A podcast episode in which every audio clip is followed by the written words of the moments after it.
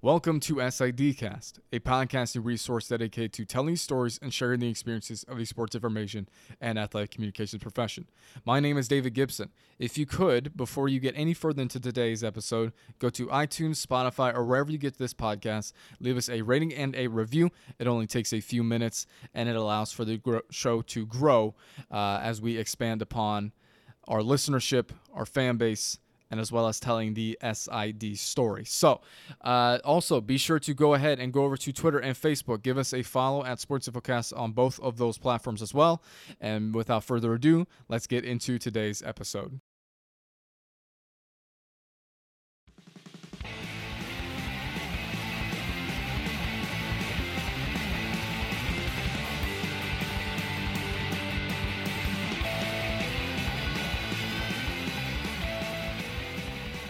Hey guys, welcome back to another episode of SIDcast. I think you guys are really going to enjoy this one. Um, I know that all your seasons are winding down. All of your seasons are uh, pretty much almost over. I know a lot of you, especially some of my uh, guests coming up, uh, have to deal with some postseason stuff. That's not all a bad thing. Uh, just keep her going, keep your head down, keep grinding. I th- the summer's going to be worth it, and you and I both know that. Um, today we have David Petroff on from Genius Sports, and if that name sounds familiar for you, it's because he was at Edgewood for 11 years, which is a Division three school in Madison, Wisconsin area. Uh, David has spent a lot of time. He was a he was a uh, coach. Uh, we'll talk a little bit about the transition from coaching, maybe how coaching helped him in his job and in his new job now. Um, even talk about the life stuff that came with coaching, that moment where he knew that he didn't quite want to be in coaching anymore, um, how to align some family goals, family life stuff with your spouse, your significant other, whoever it is. Um, we talk about some of the hard stuff today, guys, and um, the conversations that you I mean, a lot of people don't want to have, but you have to have. So we'll talk about that. Another one thing that um, I was really excited for for this episode is David. Uh, we all just wrapped up a a big year with Genius Sports, and some of you might have used it, some of you might not have used it. Uh, we'll talk a little bit about the reception that Genius Sports got. We'll talk about um, what's coming moving forward for that basketball program, specifically something that I think you guys are really going to like that substitution what they what what they got going on over there at Genius, and then we'll talk about um, the implementation of soccer and volleyball coming to uh, the NCAA next season, uh, how you guys can test it out at COSIDA, that and so much more, guys. Really excited. One thing I need you to do before we jump into today's episode, because I'm going to keep this intro short and sweet, is um need you to go over to sidcast.fireside.fm. Uh, yeah, dot fm slash newsletter you sign up for our newsletter. It's about three questions. Uh, be sure to do that. You will get all of the SIDcast information, everything we got going on, straight to your inbox. Uh, make sure that you check. I know a lot of people um, might be going to your spam. So if you want to check your spam a little bit, because I know that these outlooks and stuffs are really starting to look down upon some generalized things that Gmail has been sending out, and I do use a Gmail account, so make sure you check over there. Um, anyway, guys, let's start off today, episode 120. We are almost, you know, we we just hit 100. God, it feels like the other day, and now we're almost a quarter of the way through to 200. So, uh, anyway, I'm just I'm just blown away let's just get into today. Episode 120 of SIDcast of David Petroff, formerly of the Edgewood Eagles, now of the Genius Sports Software Company, uh, and his very first taste of sports information right here on SIDcast.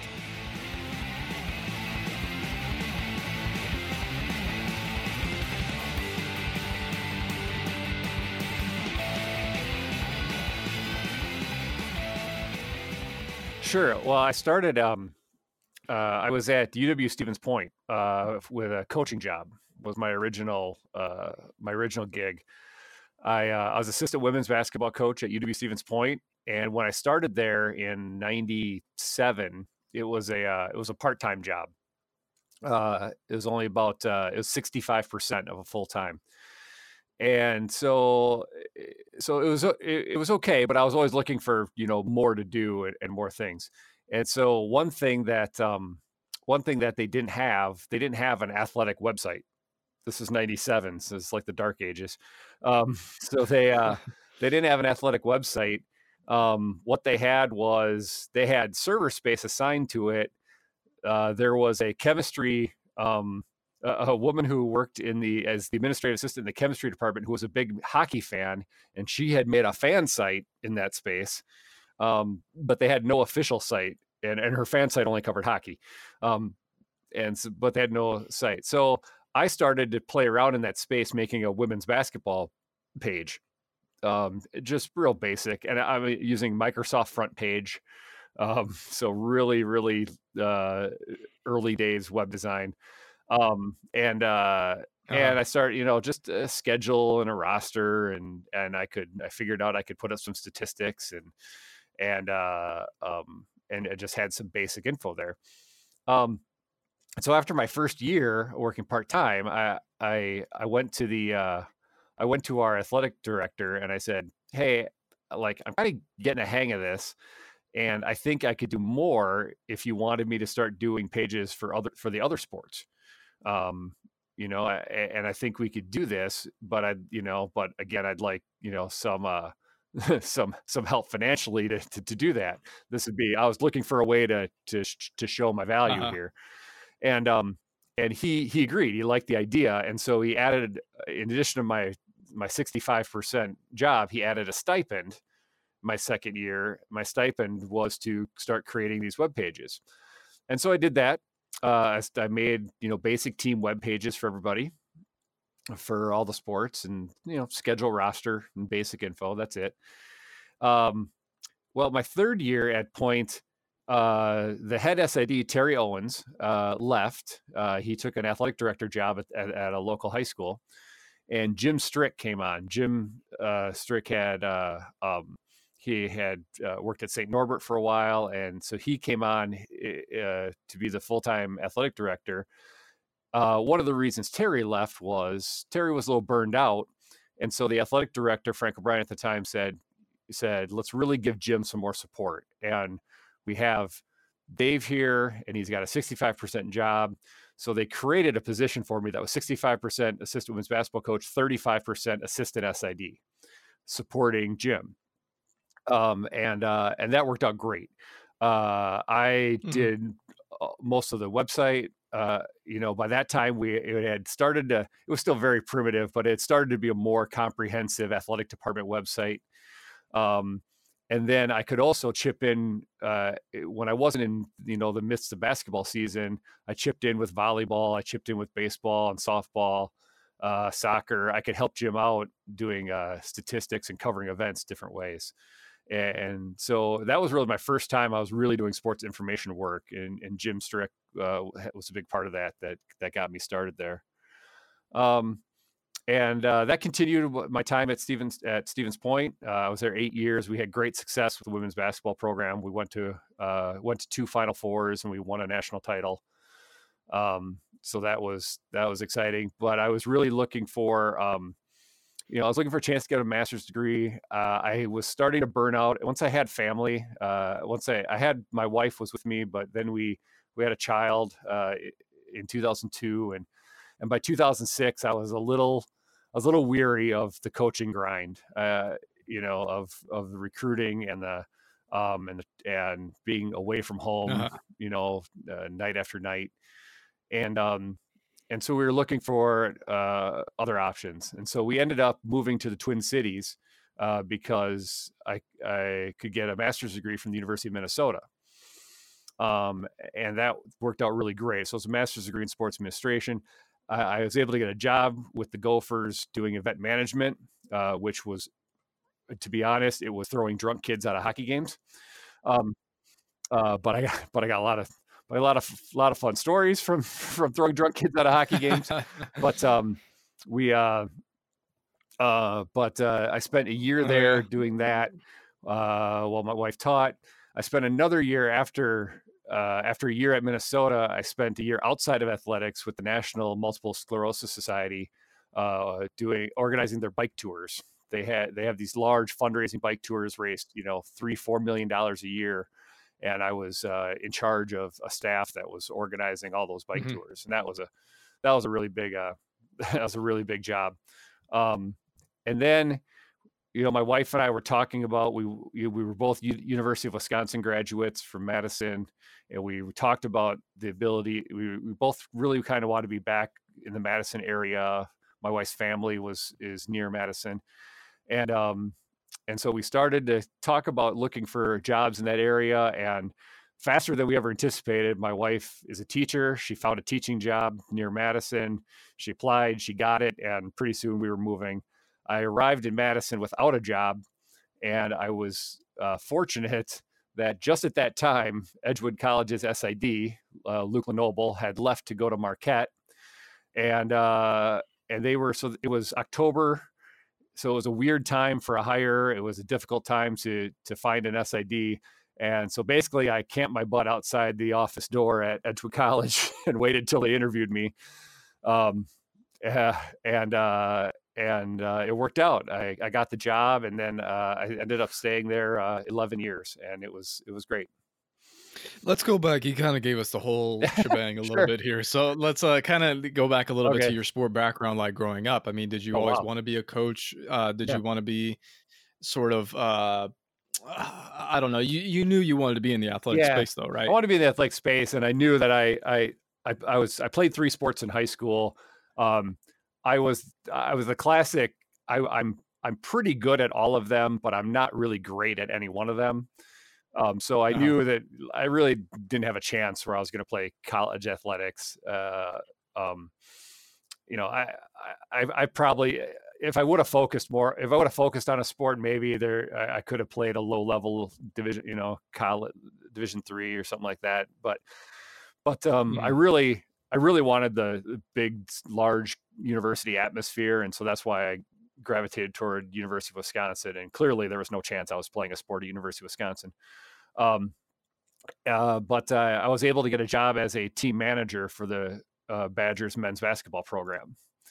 Um, Stu Jackson oh. was the coach at the time, and I really wanted to, you know, I really kind of looked up to my coaches that I had in high school growing up, and I really wanted to uh, I really wanted to get into coaching. Uh, and so uh, being a manager was great. I was on the court, you know, daily, was able to take a lot of notes, save practice plans, do all that kind of thing, and that really uh, that really helped me uh, uh, um, get on that uh, get on that path. So I did. I was uh, at UW for four years, and I, I was the manager all four years. I was the I was one of the the lead managers my senior year, so that was great because now I got to travel on the road with the team and go to go to cool locations and and uh, and go to the NCAA tournament and that kind of thing. Guys, just real quick before we get back to today's episode, I want to tell you about our new show sponsor, Presto Sports. Presto Sports and NewBlue recently announced a strategic partnership to launch an innovative new sports streaming solution. With a shared vision to support the video demands of college and university SIDs, Presto Sports and NewBlue are making it possible for one person to run a full scale sports production.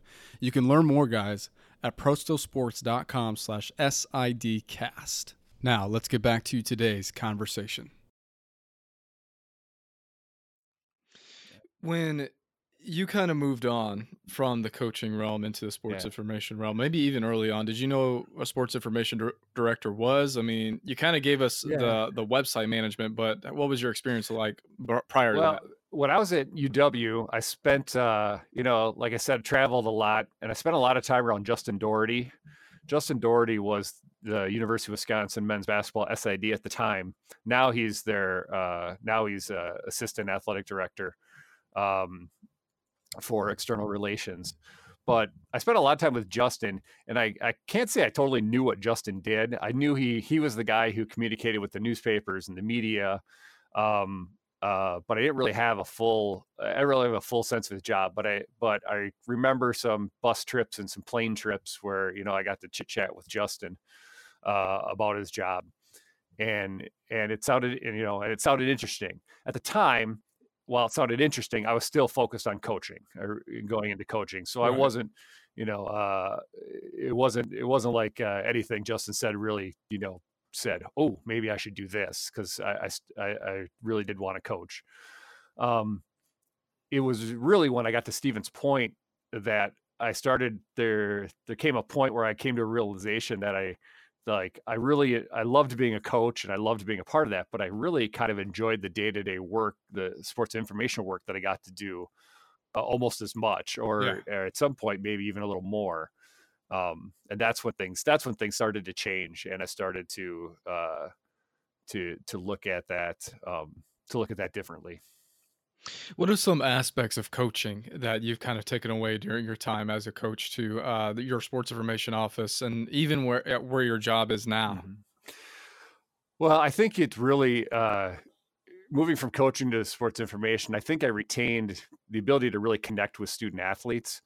Um, to, you know, when you're coaching and you've got a team of 15 or 16 you really you spend so much time together you really have a the ability to connect on a on a on a deep personal level you know and so those you know some of those student athletes that i that i coached at Stevens Point are still people i i keep in touch with and and i and i like um you know and i feel that as a sports information director um I think you have to make a little more effort to to make to make those connections. You're not, especially in Division Three, Division One. You might be embedded with a single team, and you really, you know, can develop those close relationships. But in Division Three, you don't always have that opportunity. It's more, uh, so you really have to reach out a little further, make an effort to get to practices a little bit, make an effort to maybe, you know, if there's a, a team dinner or team activity that there that you can attend you know, stop in there, um, and, and, you know, and make that effort to see that to to see them and get to know them. A lot harder when you have 200 plus student athletes and you're the only SID than it is when you have 15 and you're an assistant coach. But I think you can still make those connections. So I think that's something I took from coaching is is trying to make those personal connections to make that uh, to make that the to give that student athlete a connection to to you as well. Yeah, um, I want to know what it was like, kind of your first introduction being in a sports information office full time for you. I mean, was there anything that you had to kind of learn on the spot? Anything you didn't anticipate learning in that first year? Sure. Um, you know, when I started at at Edgewood, like I said, I picked up right at the end of the fall season, and uh, actually, my first day, my first day was um, the weekend, the Monday following opening weekend of basketball. So I so it was a really weird, awkward time. Now, one thing that was hugely important was there was a uh, an intern in place, and the intern had been holding down the job pretty much most of the fall. That was Mark. Albanese. Mark is uh, still he's the uh, SID at Pacific Lutheran, um, and Mark was fresh out of college, and Mark, Mark did a did a fantastic job just holding down the fort you know, for a month and a half or so while they were hiring. Um, and when I got there, um, you know, I, I didn't, I, I, I wasn't in a spot where I felt like I had the knowledge and the ability to just start making wholesale changes, but I knew that there was the way some things were run were different than how I'd like to see them run. Um, and so, right. uh, you know, one thing that was, I, I can recall, um, you know, one thing I did early on was I went through our website. Um, Edgewood was one of the early adopters with a third-party website back when most schools still had their own. Okay. Um, it was it was through a company mm-hmm. called American Eagle, which still exists but doesn't really do college websites anymore. Um, and uh, um, and one thing I did was I went through the website and I just made a whole list of stuff that I thought needed to be changed, needed to be better, look better and uh, and I handed that to Mark, and I said, Mark, can you, you know, this is the kind of stuff I'd like to change on the website.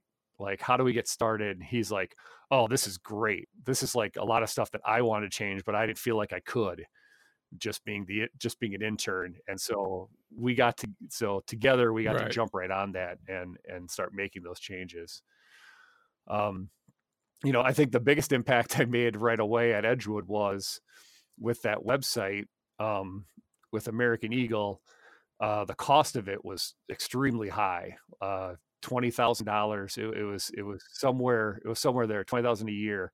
Wow. And I would I was familiar with Sidearm, which Sidearm was still a pretty new company at the time. Um, you know, maybe 50 to 60, 50, 60 uh, customers. Um, and I reached out to Sidearm and said, I know this can be done better. Show me and uh, and with sidearm i was able you know get a website at a at you know about a quarter of the cost and that was that was pretty big being new because i was like in one of my mm. first meetings with our athletic director i sat down and said hey i can give us a better website that's more efficient for me and looks better to people and it's going to cost us 25% of what it costs now and he didn't think I, he, he didn't think I could do it. Frankly, he thought that wasn't realistic. And, uh, and sure enough, you know, in a few months, it, eh, by the end of that first year, we had signed a sidearm contract and started turning over the website. And so from that point, it was it was great for my budget too, because now I had I had a big chunk of money sure in my enough, budget yeah. that I wasn't using on the website, and I could start to allot to other places. So that was that was a, a big moment as well. Yeah. yeah. You mentioned that when you first got to your job, you, you wanted to change a few things, but you feel like some places you couldn't. Even the intern felt like that he that he couldn't.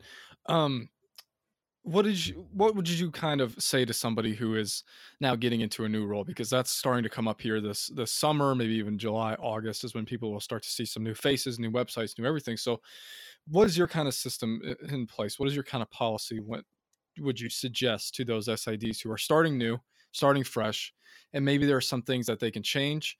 Um, what would some guidelines you would say to be? Because you don't want to come in and change everything right off the bat yeah right? i think it depends on if you're hired in the in the summer or if you're hired mid-season. If you're hired mid-season i think by default there's only so much you can do because some of these processes are already going on.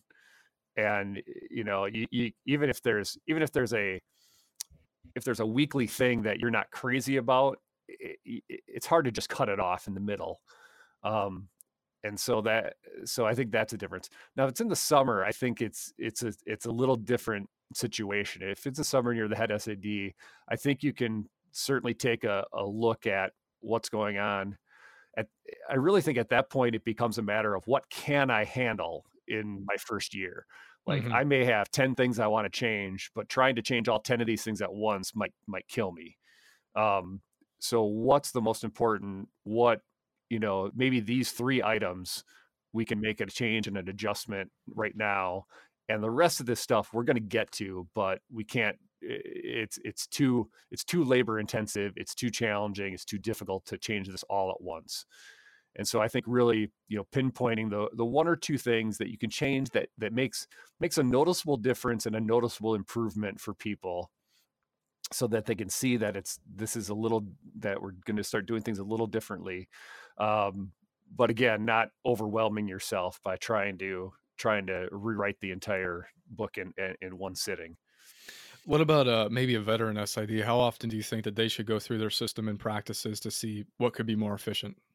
Uh, I think it has to be done every year. I don't think they can. Uh, I think that's what your that's what your summertime is for. That's what your off time is for. I, I think it's. I think it has to be done. Um, I think it has to be done uh, every year. Uh, you know, I I reached a point where I always felt I reached a point eventually where I'm doing about everything I can as far as the time that I can allot to this and the effort that I can spend on this. And when you reach that point, it's a little refreshing because now you start to say, okay, if we're going to do something different or something extra or something more, then something else has to give.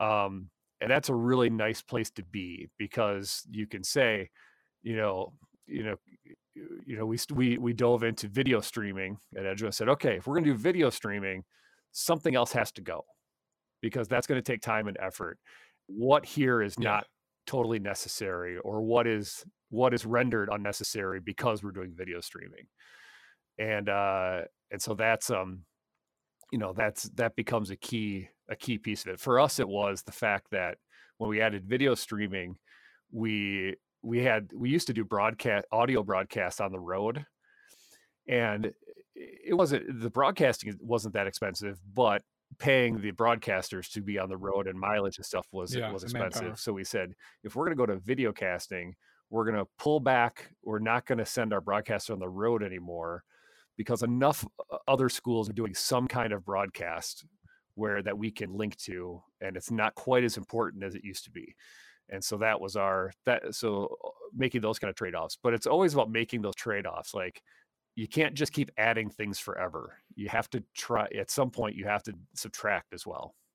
That's fair. I think that's fair. Mhm. I I mean, we kind of go through this, and now that I'm kind of leaving the USI department, but we went through this the past couple summers. Uh, we tried to like see what we really wanted to do, see what was working, even with stuff that like we tried this uh, little video series, and then boy, it just was not going. Mhm. it was just not getting any traction with our fans or anything, and uh, we had to cut it out, and we had to evolve to something different. And I mean, it kind of trial and error is a, is another thing I think you kind of have to go through, Right. but you really don't have any choice with some things like that. Yeah. Um, I want to talk to go back and talk about something that that you mentioned Sure. earlier that uh kind of personal for me because I'm starting to find myself in this situation now that I've got a new job coming up. Um you moved to a new spot. Your wife found a job immediately. You were still kind of a little bit jobless with, as far as moving back to Mhm. Madison, um, Wisconsin. I'm in Madison, Indiana right now, actually, so it's kind of weird, Yeah. and I kind of have to like distinguish Yeah. in my mind. But um, what was life like for you, kind of just without a job, moving to a place and not having things up in the air? I mean, how tough was it for you? Yeah, it was a challenge. I, um, you know, uh, we, my wife and I actually we were uh, separate for about a month because she she moved down to Madison. She moved down to Madison, or actually, we sold our house in the Minnesota, and we had about a month. We had about a th- three week gap before we could move into our new house. So my wife was living uh, on her with her with her with her parents and with our kids. Um, since I didn't have a job, it, it seemed to make more sense for me to I I, I crashed with my sister for a couple weeks and finished and kept working at my current job in the Twin Cities rather than drop that and have rather than drop that and have you know two to three weeks with no income whatsoever. It made more sense for me to stay at my job, and then when when my wife started her new job, then I would come down. So it was a couple weeks away, uh, away away from uh, from the kids. When I got to Madison and I started job hunting, yeah, it was a challenge. Um, you know, I, I felt uh, you, you have that you know you have that need to feel like you're pulling your own weight in your family, and for, a- for a while you don't feel like you're pulling your own weight. Um, you know, I had a you know couple job interviews here and there, and and they were things that I think I things things I could have done well and I could have been okay at. They weren't necessarily things I was going to love, um, but you Mhm. know, when you need a job, you're you're uh, you, you get a lot less picky. Um, but uh, you know, and there were a couple that uh, you know, a couple that that worked out well. And so when um, I, I was actually I I you know at, at some uh, there also comes a point where you know, like I haven't found my career yet, but I need a job of some kind, and so I was uh, I was in the app uh, at applied. I was going to work at Target. I was going to pick up some hours there, tr- you know, something to to pay some bills, um, and uh, certainly wasn't planning on making a career out of Target retail, but but uh, I Right. needed something to to pay some bills, and um, and that's uh, I was I was fortunate. That's right when Edgewood College Edgewood College's job opened, and uh, and Edgewood College saved me from the nightmare of red and khaki. So that was so I traded it for red and black, I guess. yeah, that's true. Um, what was it like mentally to kind of think? I mean, you were still kind of going through job process, like you said, and Mm-hmm. and there was some stuff that you wouldn't enjoy. You want to do something that you love, but you still need a job. What was that like Right. mentally to kind of say to yourself, okay, I might have to work at Target? Yeah, it's okay. I mean, when you're with your when it's when it's for your family, it's like Yeah, it's like you know, you know, we still gotta. We had my kids at that time were my kids at that time were four and one. So I mean, it was. I mean, they're little. something. Like eh, so, we need you know we we we've got to do that. Um, certainly, certainly easier that my wife has a you know had a solid you know stable reliable job with a decent salary but uh but still uh, we were going to struggle we were going to you know we're going to live on pretty thin margins with one salary. Um yeah it's yeah it, it can it, it weighs on you um you know it, you feel some you feel some responsibility to to try to um to you know you want to be a you want to be an equal partner in that relationship and in that family and and uh you don't always feel like an equal partner. Moving a little bit forward with the job hunting process, how do, how would you suggest spouses, yeah. um, significant others communicate with each other to kind of align those family goals?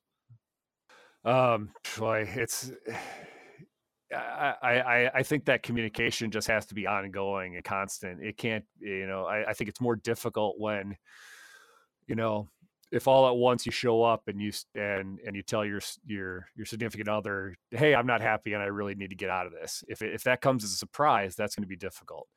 Um, you know, I I think that's a conversation that has to always be coming. You know, and if you're if you're able to talk to your to your spouse and say and say, you know this is good for now, but I really think two to three years down the road, I'm going to really need to look for something else.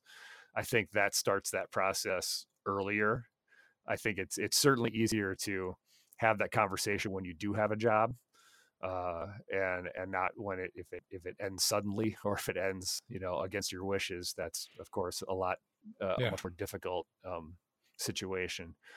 But I, I just think that open that open communication is is, so hard. You know, I I joke with people because I, I was on the road so much when I was coaching that one of the things one of the things that appealed to me about sports information, especially at Division three, was even though it's a lot of nights and a lot of weekends, at least I'm always in my own bed. I don't travel a whole lot. I only travel when I want to. Yeah. Uh, and that was that was a big difference. So I was I, I was joking with people. I, I, like I'm the only person who got into sports information to have more time with my family and not less because because that that coaching grind and and you know driving to every little high school gym in in a three state area for you know every night of the week uh, was was really hard to take after a while. Yeah, I, I would say so. Couldn't imagine. I mm-hmm. did broadcasting there for a little while Mm-hmm. And uh, yeah, I had to kind of go to there's this little tiny school called Gibson Southern um, in Fort Branch, Indiana. Drove on, I think, two or three gravel roads before I got there, and I was like, "What am I doing? Where am I?" Yeah. but that was that was the life, you know. You kind of had to do what you had to do. Um, that was that was kind of similar to like my big moment when I realized that coaching was just not going to cut it was uh, about uh, close to my last year at Point, and I had a I had a little two year old now, and uh, I drove to I drove late night three hours away to see a high school game to, to see this recruit, and that I hadn't seen before, but I had heard good things, and I hoped that she was going to be good. Well, about three minutes into the game, I knew this kid was not good enough to play for us. She just she wasn't going to measure up, but the, she knew I was coming. I can't just walk out of the gym so I sat there for two hours and watched a high school game, and it was fine. And after the game, I, you know, said hello and said my pleasantries, but deep down, I knew eh, we're not recruiting this kid. Yeah, go work out. And on my way home, I was just so angry and frustrated because I had in my mind, and I wasn't. Eh, eh, I was so angry, frustrated, and I wasn't. I wasn't angry because you know she didn't have a very good left hand and didn't shoot it very well. I was angry and frustrated because I felt like I had given away a whole night with my family for nothing. And uh and that was and that was really once I once that happened, what you know, that happens to every coach. Your kid doesn't pan out the way you think they do. In the past, it never really bothered me. Just, oh well, on to the next night.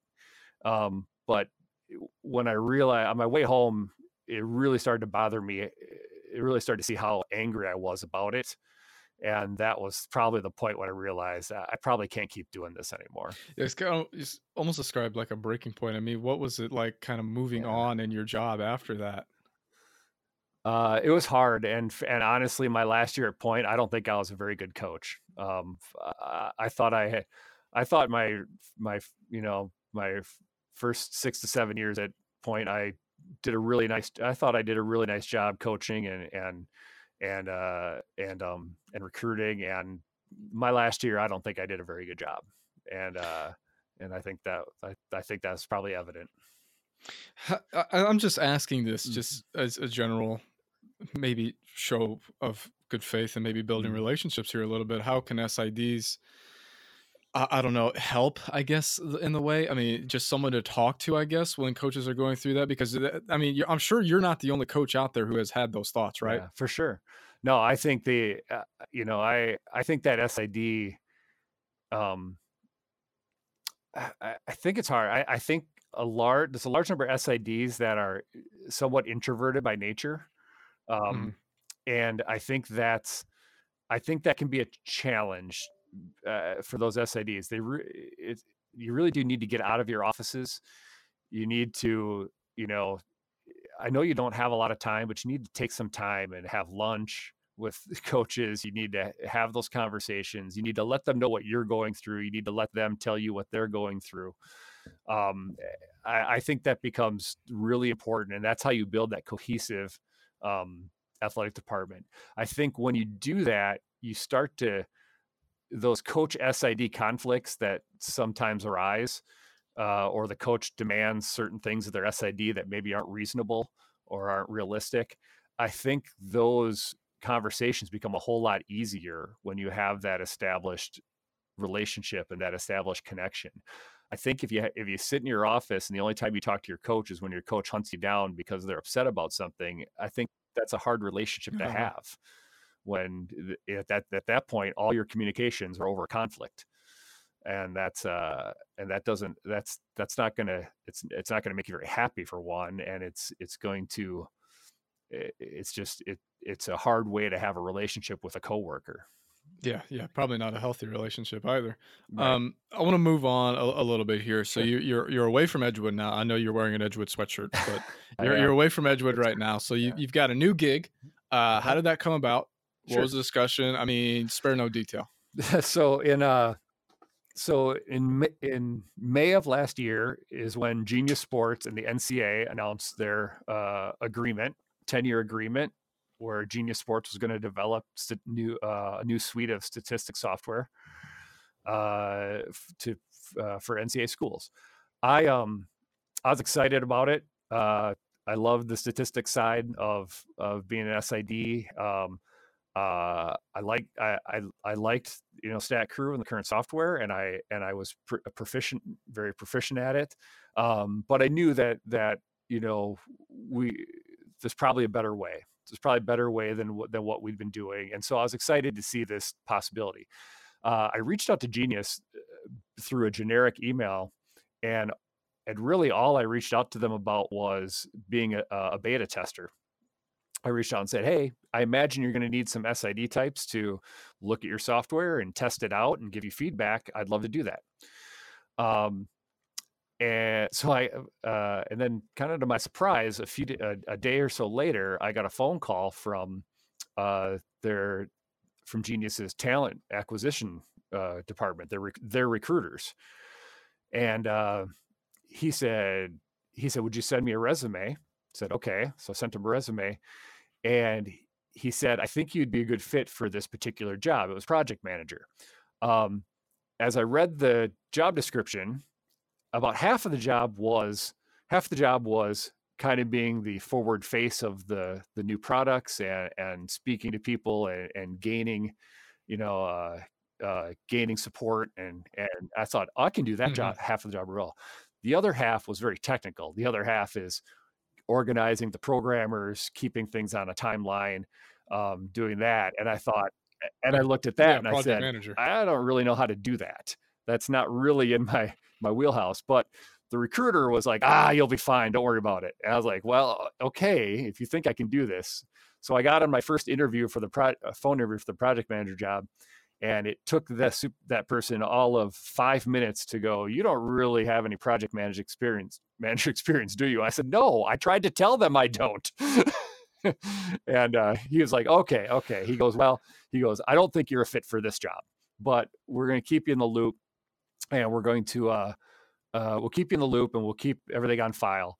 And I kind of thought it died there. Um, that was kind of the moment I was like, well, uh-huh. it died, but but I, I tend to agree with them. I'm not totally qualified for that job. Um, I'm only about half qualified. Uh-huh. Um, then uh, the COSIDA convention came up in um, in DC, and uh, and so I, I, I met some of the the genius staff there, and uh, and I asked them about you know potential uh, potential jobs, potential positions that they might be creating, they might need. And uh, Matthew Cowling, who is a director of product innovation, uh, said, "Yeah, let's meet over breakfast." So we met one morning. Um, talked about the job, talked about what jobs might be coming up, what I might be suited for. Um, and uh, and he said, he said, "Well, I don't, you know, with your experience, you really look like you fit in support." Uh, so that you can speak the SID's language and communicate to them about the new software and, and how to use it and how it and how to translate the new software for SIDs. And I said, that sounds great. That sounds like what yeah. I, I would really like to do. Um, and uh, but they didn't have a job posted at the time. They were still hiring uh, the head of support who for this job, which that person is currently my my my boss. Um, and then about uh, uh, probably about July or August, um, they finally po- they finally posted a job for uh, support and implementation manager for the NCAA project, uh, and uh, put my application in. Uh, I called back that recruiter who set me up for the other job, and I, I you know checked in with with Matthew Cowling again, and um, it uh, uh, it went from there, and it ended up being a a phone interview followed by a face to face interview and then uh, uh, Labor Day weekend is when I was was offered the job and uh, decided that yeah this was this was the move I wanted to make uh, right now and so two weeks two weeks after that uh, I was I was uh, on my on my first call and and and Genius has been great I work from home uh, so we set up an office space in my home, and uh, and they provided mm. me the equipment I needed and and, and got me connected. So the, that that part's worked out real well. So we all just got done with the um, inaugural year, I guess you would say, sure. of using Genius for just basketball. I mean, um, I think it's great. I like it a lot, I and I think, um, yeah, obviously, um, I think we were also because we were hosting the Elite Eight. We were also one of the yep. early testers of it. Yep. I'm pretty sure. Um, mm-hmm. so just sum it up. How do you think it went? I mean, what was the kind of reception you received? Obviously, yeah. during this first year. Uh, from our standpoint, I think it went fantastic. Uh, um, I mm-hmm. really, mm-hmm. um, you know, it, it's SIDs are SIDs are a tough bunch. We're uh, uh, we're skeptical. Yep. Uh, we don't we don't like to change, or at least we don't like to uh, change unless we've we're given strong foundation for why we should change. Um, mm-hmm. And so that's a that's a lot of what we tried to do. Um, you know, I think we were realistic in that. Listen, like hundred percent of the schools are not going to turn around in the first year and and adopt our software, and that's okay. Um, you know, we don't. You know, in, in some ways, we don't want to force people into our software if they're not ready for it particularly when you talk at division two and division three levels where it could just be a one person operation you could be short staffed things like that. You know we wanted to um, you know we wanted people to come to us because they wanted to come to us.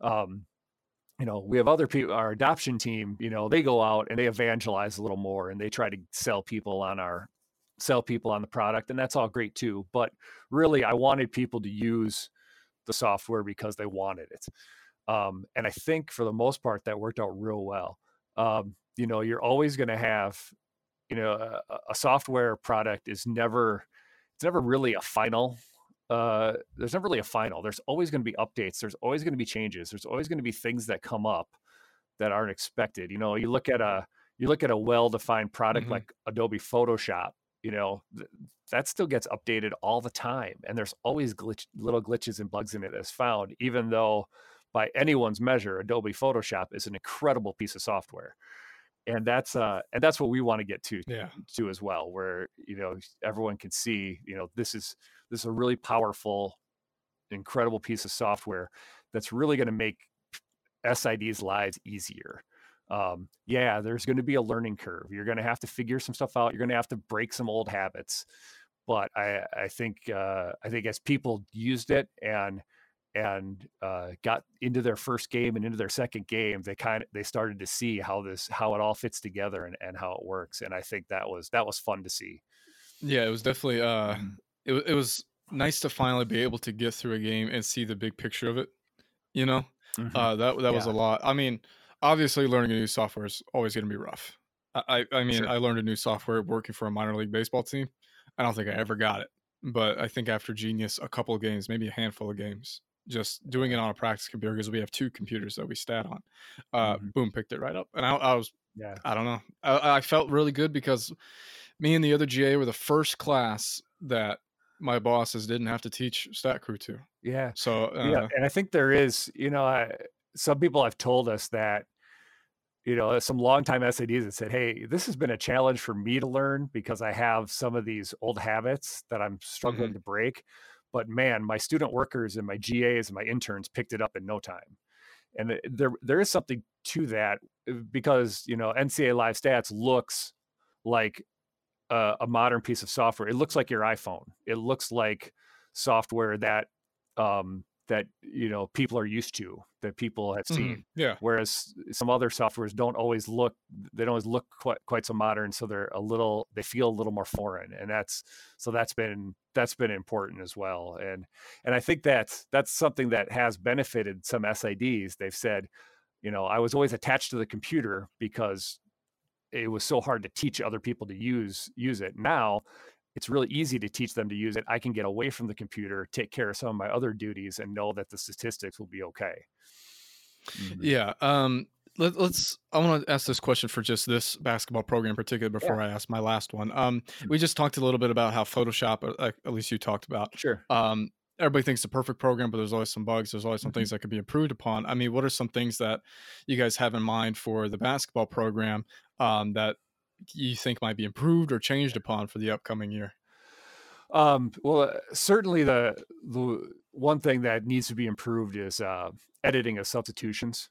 Um, that was, uh, you know, that's of course this NCAA Live Stats is derived from FIBA Live Stats, um, mm-hmm. and uh, I think what we discovered in uh, in in you know creating the software is the FIBA scorekeepers are generally less concerned with minutes and less concerned with um, uh, you know little variations in playing time like that.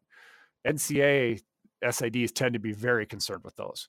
Um, and so one thing that that that happened was uh, I think the software ended up being a little too inflexible as far as editing when you made a, when you had a, a mistake in your lineup.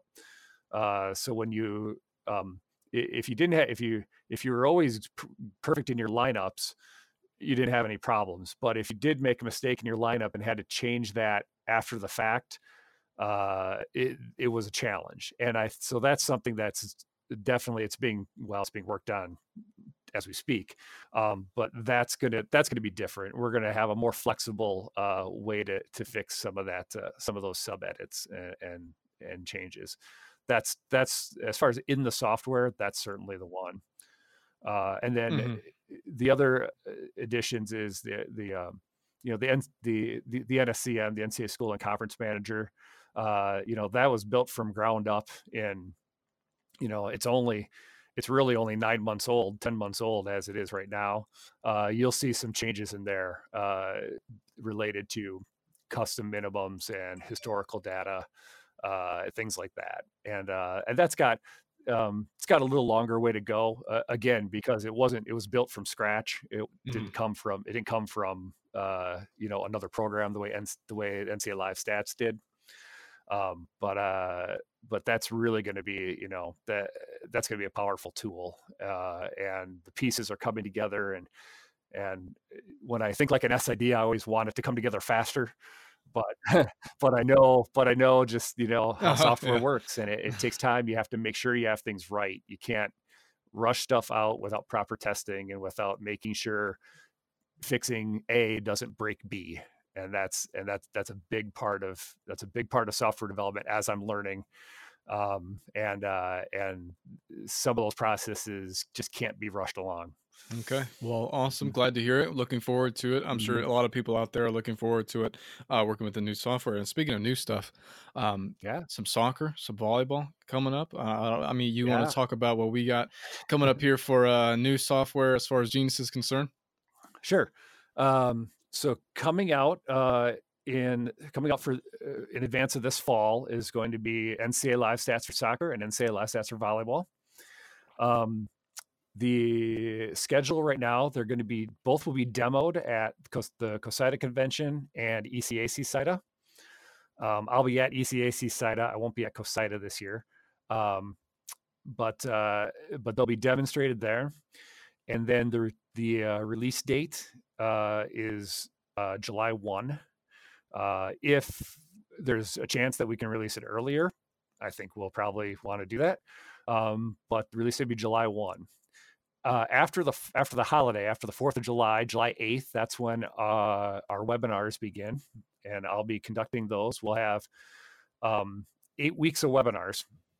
Uh, there'll be a soccer webinar and a volleyball webinar each week, uh, and we we we vary the. We don't just put them all on Tuesdays or all on Thursdays because we want to give people variety of you know. So we we switch uh-huh. up the days. We switch up morning and afternoon, trying to give everyone the you know the best possible odds of finding one that works for them um, some people seem to register for all of them in advance just just in case i guess uh, and that's fine but um, yeah so we'll we'll run people through those webinars um, there and then we'll be ready to go uh, in the uh, we're ready to go for the for the new season um, the uh, a lot of people want to talk about the volleyball program um, uh, because volleyball can be a challenging sport to stat. It's fast, and there's no doubt it's fast.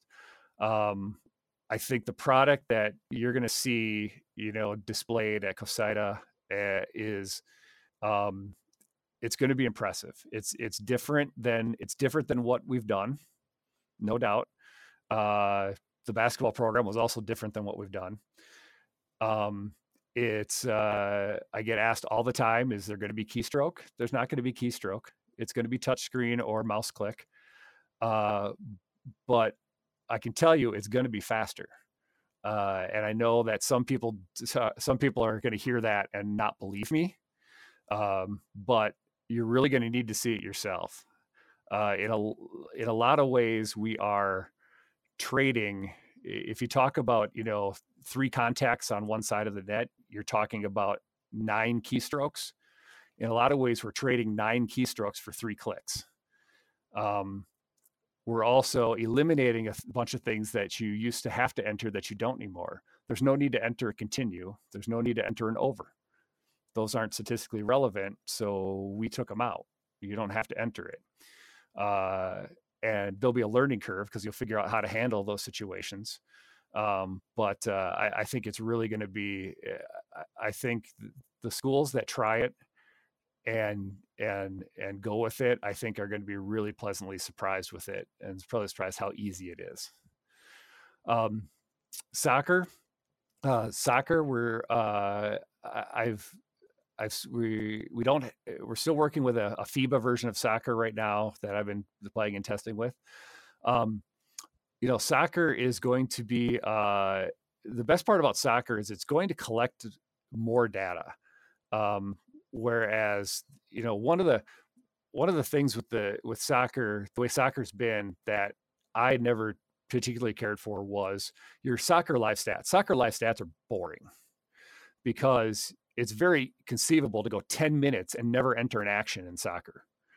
Um, uh, because that can, mm-hmm. that can happen. That can happen. Um, and then and, and, literally I've gotten, you know, mm-hmm. most SIDs have, you get a you get a text in the press box that says, "Oh my gosh, are the live stats stuck?" And you're like, "No, just nothing nothing has happened in the last 10 minutes and the clock hasn't moved." Um, what we're going to have, we're going to have more data to collect. We're uh, as far as fouls, we're going to have more data to collect about who's in possession of the ball, uh, what area of the field is the ball in, and that can all be turned around into data for stories and coaches. We can talk about, you know, team A was in possession 65% versus team B's 35%. We can talk about team A spent 48% of the game in uh, in the attacking half of the field. We can we can eh, have that kind of data and that kind of stuff available. Uh, and because we're entering more data, your live stats run more smoothly, run more efficiently, and uh, and I, I think you're going to see some of the, the third party providers, Sidearm and whoever, build out some really interesting soccer uh, game centers. Perfect. Sounds good. And we can't wait to have you on next year so that you can talk about some new stuff you guys got coming on uh, in 2020. Yeah. So um. I'd like to move on. This all sounds great. Looking forward to it. So to kind of sum it all up for you guys, demo for volleyball and soccer will be at COSIDA this year. That's right. And some webinars are coming up, and then you guys will be ready to roll in the summer. Yeah. Or what, July 1 ish? Yeah. Public release are on July 1 and public and uh, training webinars. You can already register for those on the NSCM. Uh, you can register for those training seminars, uh, training webinars. Uh, they begin on July 8 and they'll run through July and August. Perfect. Sounds good. So, guys, be sure to sign up. Um, David, I'd like to move some, to some fun questions All I'd right. like to ask people. Does that sound sure. okay with you?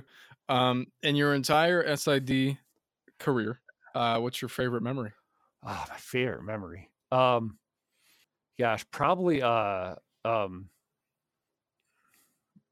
probably you know we won a uh, uh, you know we did we didn't have a, a ton of national success at Edgewood College, but we had some really nice conference wins. Um, but one NCAA tournament win we had was uh, 2012. Our men's basketball team uh, won the conference title at home uh, in front of a packed gym, which in Edgewood's tiny little gym is only about 600 people, but it was packed and it was loud. Uh, so we won uh, won a conference title there, and then made the NCAA tournament. And we played uh, at at River Falls, and River Falls was ranked, and they were hosting, and uh, and and uh, I, I, don't, I don't want to say you know I don't want to do the old nobody gave us a chance, but nobody gave us a chance. Um, and uh, and we went into you know uh-huh. a, a, very a small gym with a very loud student section, uh, and and our guys really just played the games of their lives, and they played fantastic. Um, and uh, we we opened up a big lead, and you know the the the I think the the the fun thing that happened was, um, Pat Coleman from D3 Hoops was there, uh, and because it was close to where to to his home, and he he as late in the first half we started to open up a lead he started to tweet about, ooh, possible upset happening, you know, and he kept coming down and sharing with me the viewer numbers on the webcast. And he'd be like, oh, we were at 300. And then he'd say, oh, we're at 700. Oh, we're at 1200. And as our, as our lead got bigger and bigger, the viewership got bigger and bigger. Uh-huh. Um, and so that was, that was kind of fun and that was kind of exciting. Uh, yeah, so that I, I, would say that was that was a huge moment. We won that game. Uh, the next night we played uh, Wheaton College, who I can't remember the player's name anymore, but he he hit every shot from every spot on the floor he could imagine, and and they beat us. But it was still a it was a it was it was great. It was our first NCAA tournament win in men's basketball, and and I'll I'll I'll take that with me. What about on the other side? What's your biggest horror story? Oh man, biggest horror story. You know, uh, it was probably my first year at Edgewood in baseball, uh, and um, and uh, we we we didn't have we we at, at that time with baseball we uh, we didn't have a press box, and so we weren't doing any kind of broadcast at all. It was it was very bare bones. Um, but I was uh, I was on campus, and our baseball field's about twenty minutes away, and I was pr- I was getting ready to leave to go to the baseball field. I was going to be there about ninety minutes early, and I got a call from uh, my daughter's preschool, and um, and they said she's got a high fever. I said okay, mm-hmm. and they said we've called the ambulance, and uh, you know, oh. a few a few things will a few things will get your attention faster than we've called the ambulance. Um, and so I uh, I said I'll be there, and so that was that was about 20 minutes in the other direction, and so I uh, I jumped in the car and started driving, and while I'm in the car, I'm calling uh, our our head baseball coach is also our athletic director, and I said, I said uh, they called the ambulance for my daughter. I'm going to her preschool, and I don't know if I'm going to be at your game. Sorry, and uh, um, yeah, and it was I don't know why I'm getting emotional, but it, it, was it wasn't it turned out to be nothing. She had a high fever, it spiked, they were worried, they called as a precaution, it was all good.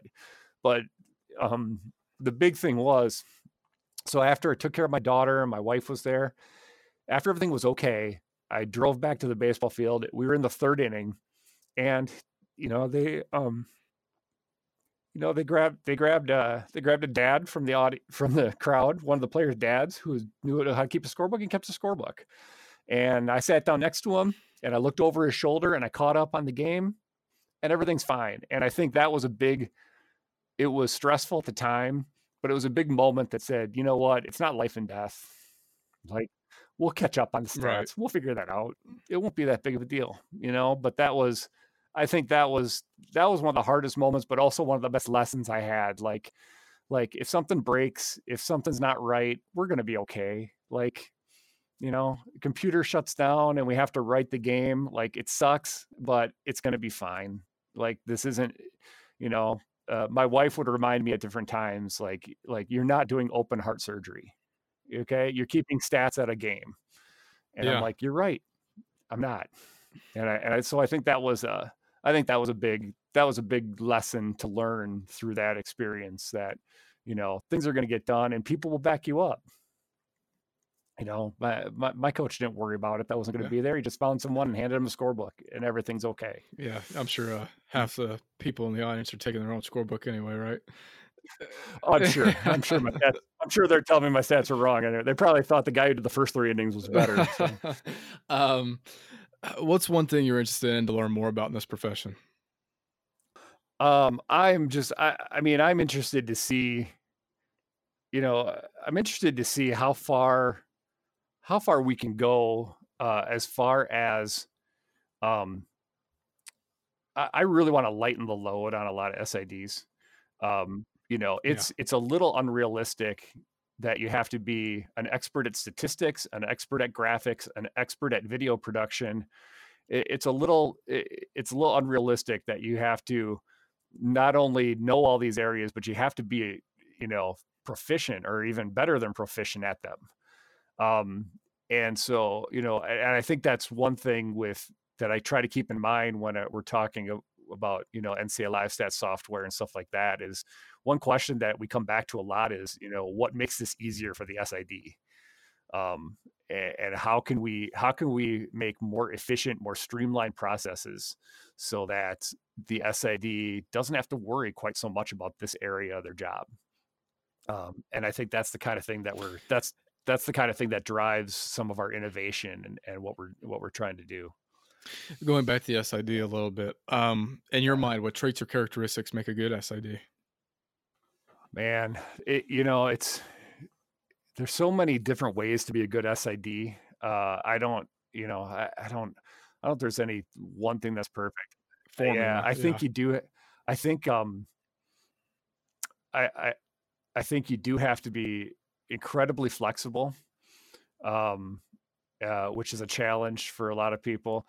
I think you have to be really honest with yourself about what you do and true and be honest that it's important um but it's it's again it's games and it's not life and death you know uh i think it's uh, you know so i I- think th- you know the the the main focus of being an SID is communication like everything you do kind of centers around communication in one way or another um but and most SIDs I think are good communicators but some SIDs struggle with communication uh which is kind of ironic uh so I I really think you know if I was going to put it to one you have to be a great communicator um and really and by being a great communicator you have to be able to listen.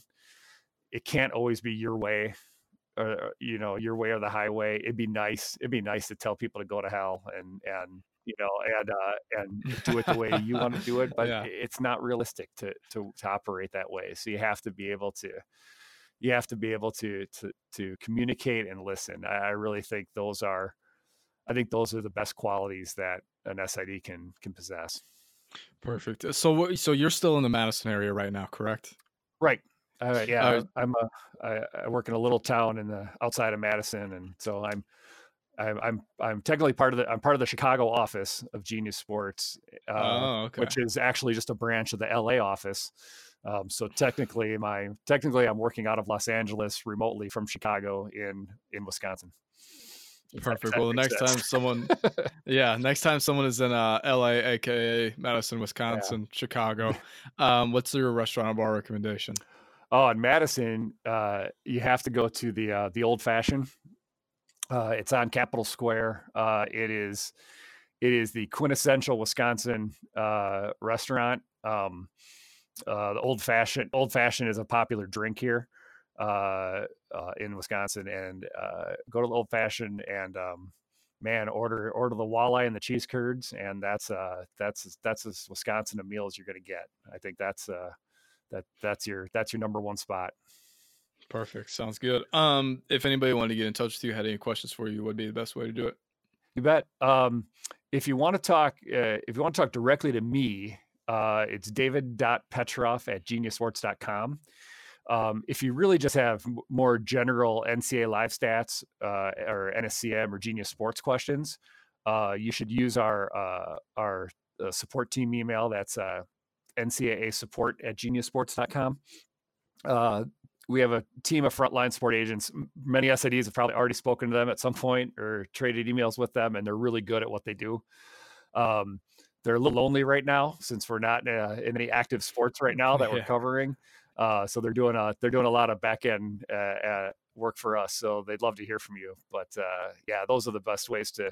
Those are always the best ways to reach us. And uh, and our, our our direct phone number to our help desk 877-542-7282 i think i got that right. It's been a couple months since i recited that. Perfect. Well uh, david ben you've been suggesting me for a long time and we're, we're a little late on getting to you on here but we're glad you came on. All right. Thank you very much david. No problem